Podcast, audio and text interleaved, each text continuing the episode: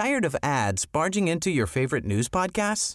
Good news. Ad-free listening is available on Amazon Music for all the music plus top podcasts included with your Prime membership. Stay up to date on everything newsworthy by downloading the Amazon Music app for free or go to amazon.com slash news ad free. That's amazon.com slash news ad free to catch up on the latest episodes without the ads.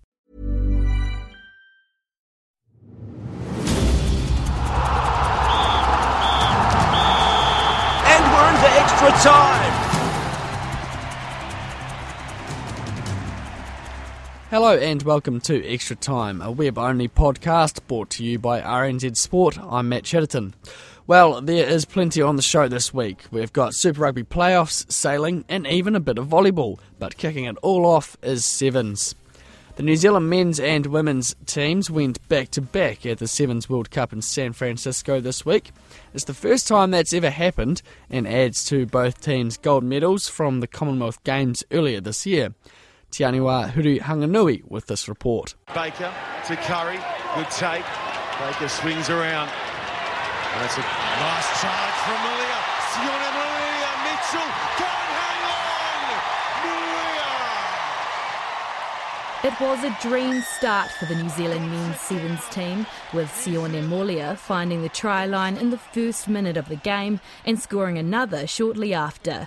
The dominance of the unbeaten Kiwi side never really seemed in doubt, leading by seven points at half time and prevailing in the second to win the tournament for the third time. On the inside. This is it. This is the World Cup.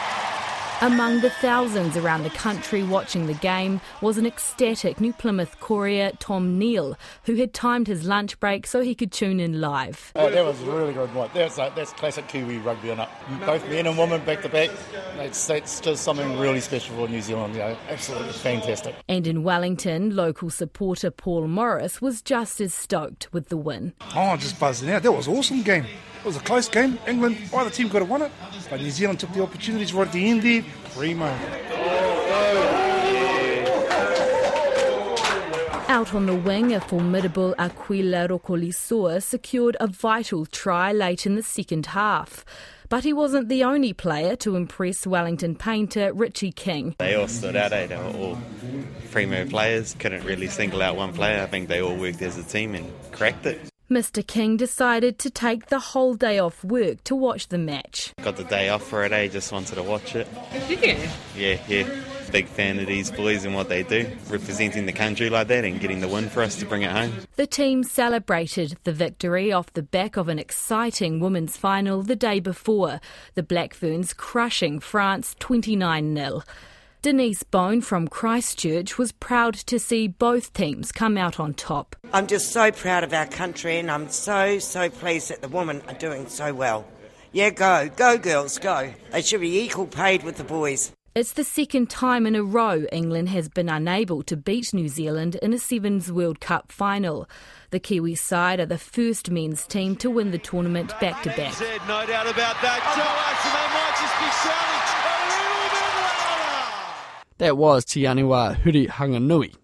Meanwhile, New Zealand Rugby has introduced a program which it hopes will identify future Seven Stars. The national body will scout out 48 male and 48 female athletes, with or without rugby experience, to take part in a four day camp and tournament in November, with the best getting to train with the national sides. The head of high performance, Mike Anthony, says they need a bigger pool of players to keep the pressure on the incumbents, and last weekend's World Cup results will certainly increase the interest. He doesn't think their search for talent will be seen as rugby stealing athletes from other codes, though. I don't see it as poaching, it's providing an opportunity, and, and if athletes want to have a go at that, then fantastic. We want to, and hopefully through the events of the last few days, we're inspiring people to have a passion for rugby. Uh, so, it's, as I say, it's an opportunity for them to, to come and have a go. We're certainly not shoulder tapping uh, individuals from outside other sports. You know, they're going to apply online and we're going to have players who are on, you know, have been identified by our network within our game already, uh, and we see what sort of mix we get out of that. Is there a, an issue that perhaps New Zealand rugby players still prefer 15s or playing for the All Blacks, therefore you're having to cast your net a bit wider? Oh, look, in the past, that's definitely the case. Everyone's aspiration, I suppose, as a rugby player is either to be a black fern or, or to be an All Black. So, uh, with Sevens now and the success we've had, it's an opportunity to, I suppose, grow our Sevens game and continually improve, attract numbers who and players who may not fit the 15s profile.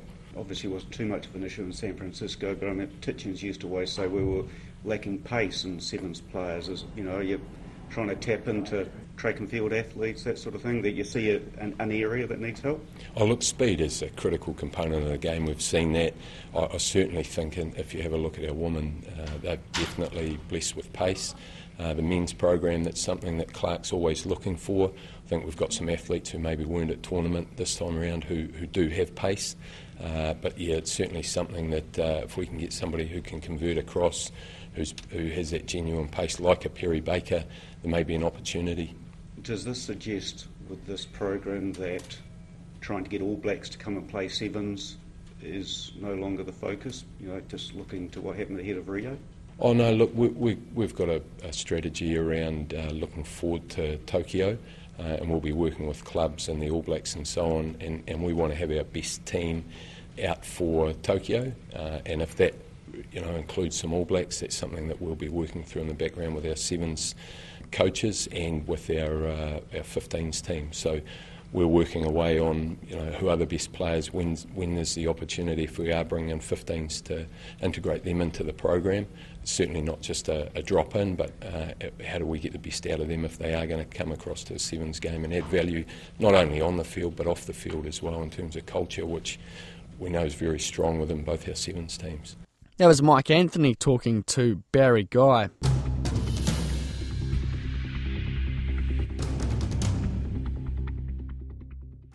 The Crusaders will have history and form on their side when they host the Hurricanes in Christchurch on Saturday night in the Super Rugby semi finals. If they can get past the only other New Zealand team still in contention, just one more win will separate the defending champions from a staggering ninth championship. Here's Clay Wilson. Taken quickly by the Crusaders and off goes The gate. No bolting again.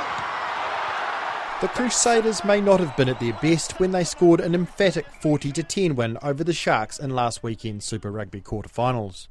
But it was still their 13th straight win of the season, so it's no surprise they're favourites to keep that role going against a Hurricanes team who have been up and down in recent weeks. The Wellington based side had lost four of their previous five matches heading into their 32 31 quarter final victory over the Chiefs. But Crusaders coach Scott Robertson says there's no way they'll be taking the visitors lightly. We expect a lot. They're world class players and they can tune up on the night. Sometimes those forms and the, the mixed chat is, that, that, makes me more nervous because you realise that the ability as world class players to, to perform under pressure and create is what they do. That's why they're good. Full respect in our preparation and we expect everything. The game includes plenty of key matchups, none more so than in the midfield, where four All Blacks are squaring off. The Crusaders have Ryan Crotty and Jack Goodhue, while the Hurricanes have Jordie Barrett and Ngani Laumape. At training earlier in the week, Laumape told reporters the battle in the midfield will be pivotal.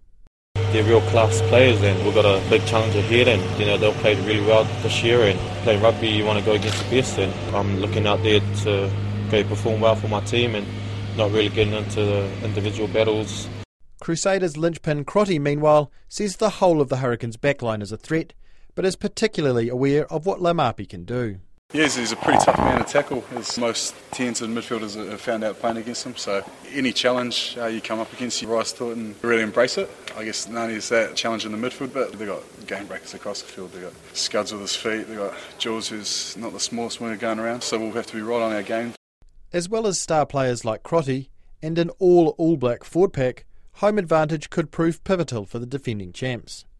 Hurricanes coach Chris Boyd agrees the location of the match is a factor, but he says his team aren't planning on letting that get in their way. They've never lost a playoff game down there ever, so I think that'll be a significant factor at the TAB. So, look, at the end of the day, we're not going to go down there to make up the numbers, we're going to go down there to try and win, but it's not going to be an easy task. If Boyd's team can pull off an upset, they will head to Johannesburg to face the Lions or to Sydney to face the Waratahs in the final. But if the form book rings true, it will be the Crusaders hosting as they shoot for yet more Super Rugby glory. That was Clay Wilson.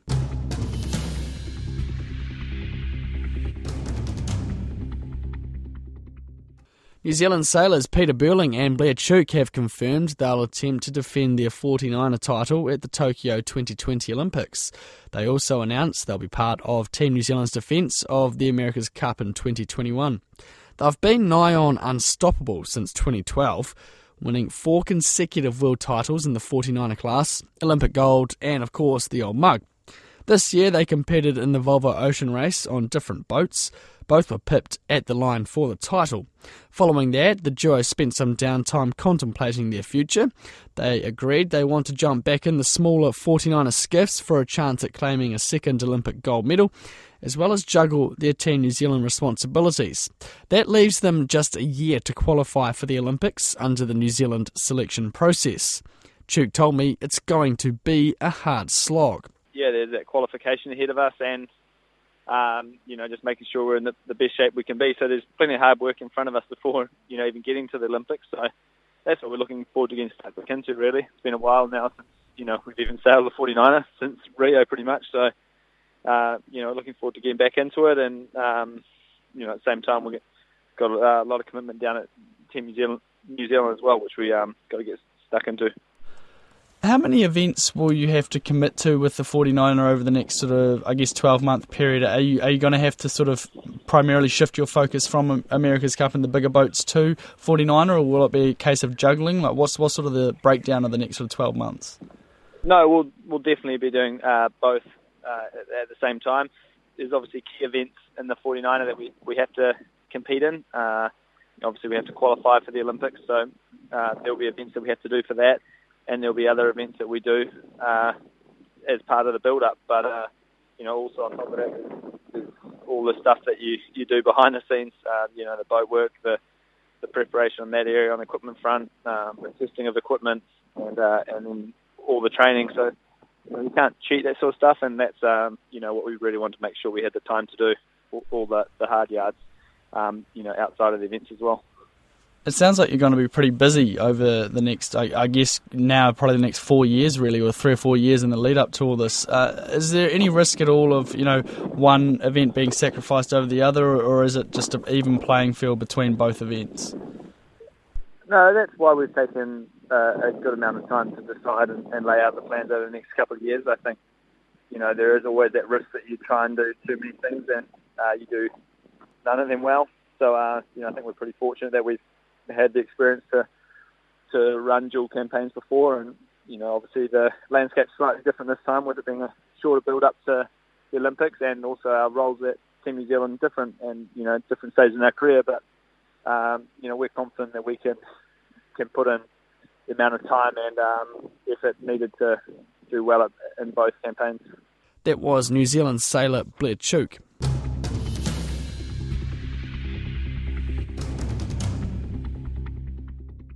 And finally, international volleyball coach Hugh McCutcheon has become the first New Zealander to be inducted into the International Volleyball Hall of Fame. He took his coaching career from Shirley Boys High School in Christchurch to the American college system and on to be head coach for the US men's and women's teams, becoming one of the country's most successful international coaches. He's also one of only two coaches of any code in history to win Olympic medals in both men's and women's divisions.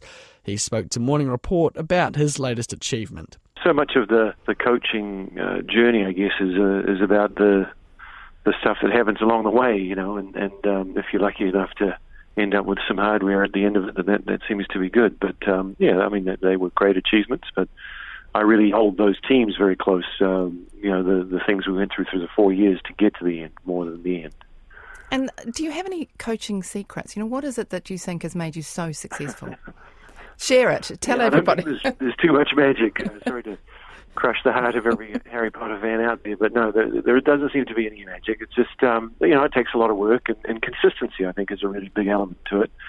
Um, I, I think just. Uh, making sure that the space between what you say and what you do is really small, and and um, understanding that as a coach you're a service provider. Really, you're just there to try to help your athletes to, to first and foremost to develop a skill set that is going to be repeatable and, and reliable, and, and then second of all, um, to help them manage the moment of competition. So, you know, more, more than a coach, I think I'm a teacher. Do you think New Zealand is not, you know, huge with volleyball? Is there any chance of, of making this a significant sport here? Uh, probably not. I mean, the, the reality is that it's it's highly participated in high schools, and uh, and there is a club system. But um, you know, with the the smaller population, uh, there just doesn't seem to be any traction for you know making any impact, at least indoor volleyball wise, on the international scene. I, I think there have, there have been teams that have been really successful in the beach uh, arena, and I think that's probably the area where uh, any continued or, or repeated success would most likely occur. That was volleyball coach Hugh McCutcheon talking to Morning Report's Philippa Tolley. That is extra time for this week. If you want to catch up on any of the stories featured in this podcast, you can find them on our website. Or if you want to get in touch about a story, email us at sport at radionz.co.nz. I'm Matt Chatterton. Bye for now.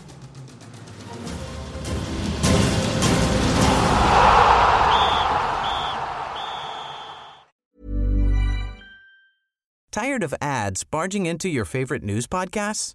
Good news. Ad-free listening is available on Amazon Music for all the music plus top podcasts included with your Prime membership. Stay up to date on everything newsworthy by downloading the Amazon Music app for free or go to amazon.com slash news ad free. That's amazon.com slash news ad free to catch up on the latest episodes without the ads.